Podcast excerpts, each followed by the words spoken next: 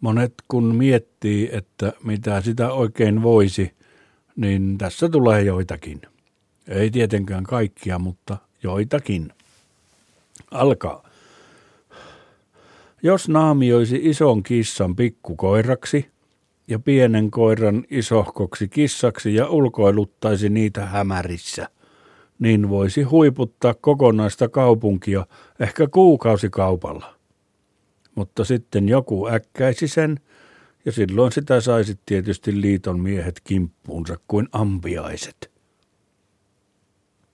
Jos ostaisi paljon pullaa ja leikkaisi siivuiksi ja sirottelisi koko eteisen ja kaikkien huoneiden ikkunoiden edustan täyteen ja odottaisi, että ne kuivavat korpuksi, niin murtovarkaat eivät pääsisi huomaamatta sisään, kun pullakorput raksahtelisivat jalkojen alla. Mutta itse ei pääsisi korppuja särkemättä asunnosta ulos, muuten kuin monimutkaisen katossa olevia koukkuja ja valjaita ja taljoja käyttävän järjestelmän avulla. Jos lusikassa olisi reikä, niin saisi perunoita hyvin kyytiin eikä vain lientä. Mutta jauhelihakeitosta ei saisi niitä lihiä. Jos aika pienipyöräinen polkupyörä olisi toteutettu vähän toisella tavalla, niin että ohjaustanko ei kääntyisi ja pyörä olisi ylösalaisin ja siis koottu hieman monipuolisemmin kuin nyt, eikä vanteessa olisi kumirengasta, vaan pelkkä vanne, niin sillä voisi ajaa siten, että ajaja riippuisi sähkö- tai puhelinlankojen alapuolella, pyörän vanne kulkisi siinä sähkölangan päällä, vähän niin kuin semmoinen hiihtohissin kepin yläpään se vaijeripyörä, niin että se vaijeri on siinä urassa.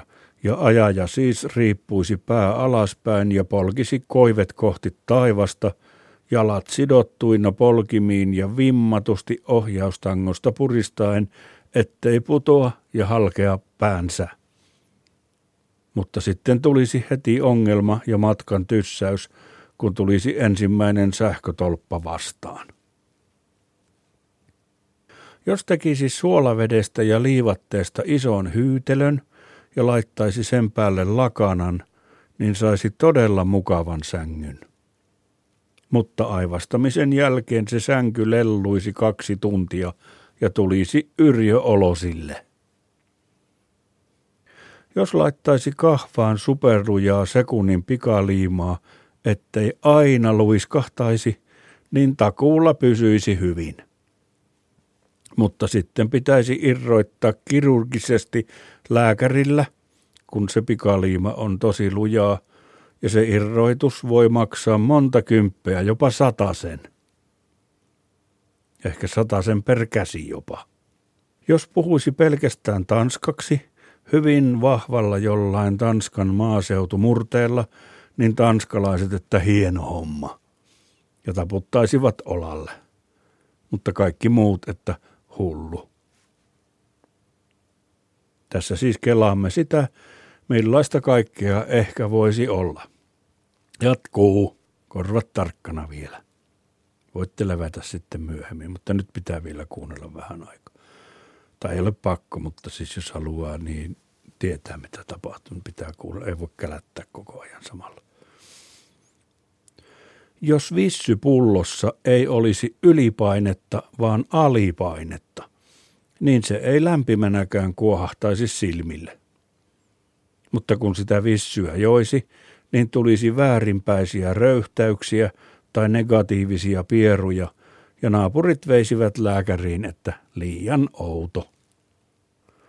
Jos hankkisi jonkin hirveän harvinaisen työkalun, jota ei tarvita missään melkein ikinä, ja kuljettaisi sitä aina mukana, jopa saunassa ja ristiäisissä ja työhaastattelussa ja vuoristoradalla ja avantouimassa, niin sitten kun joku kerta sitä yllätys yllätys tarvittaisiinkin, niin saisi loistaa, että helppo homma multa löytyy taskusta. Mutta siihen voisi mennä 60 vuotta ja voisi kuollakin ennen. Jos passia ei tarvittaisi ulkomaille matkustamiseen, vaan pelkästään kotimaassa, niin ei tarvitsisi ulkomaan matkoja varten aina uusia passia. Mutta ulkomailta ei sitten kyllä olisi varmaa se kotiin pääsy, ja sitä vain jäisi koputtelemaan rajavartijan tai tullin maahantulokioskin ikkunaan, ja ne vain, että ei tänne, ei tänne, luikin vain takaisin lentokoneeseen tai jotakin. Meillä on kohta passin tarkastusukkojen taukokin, eikä paljon kiinnostakaan kaiken maailman passittomat ikkunaan koputtelijat. Jos olisi koko ajan vaan Twitterissä ja sitten selviäisi, niin olisi varmaan ihmeissään ja ällistelisi. Mutta portaissa varmaan menisi päälleen vanhasta tottumuksesta. Jos opettelisi korisemaan hirmu aidolla äänellä, niin kaverit että vau. Mutta sitten sitä innostuisi liikaa ja näyttäisi taitoaan suunnilleen joka paikassa, eikä kukaan enää lopulta kutsuisi juhliin, kuin ne ajattelisivat vaan, että tulee huono olo, kun se yksi kuitenkin taas korisee ruuan aikana, että vähänkö jo tökkii se, ja että one trick pony.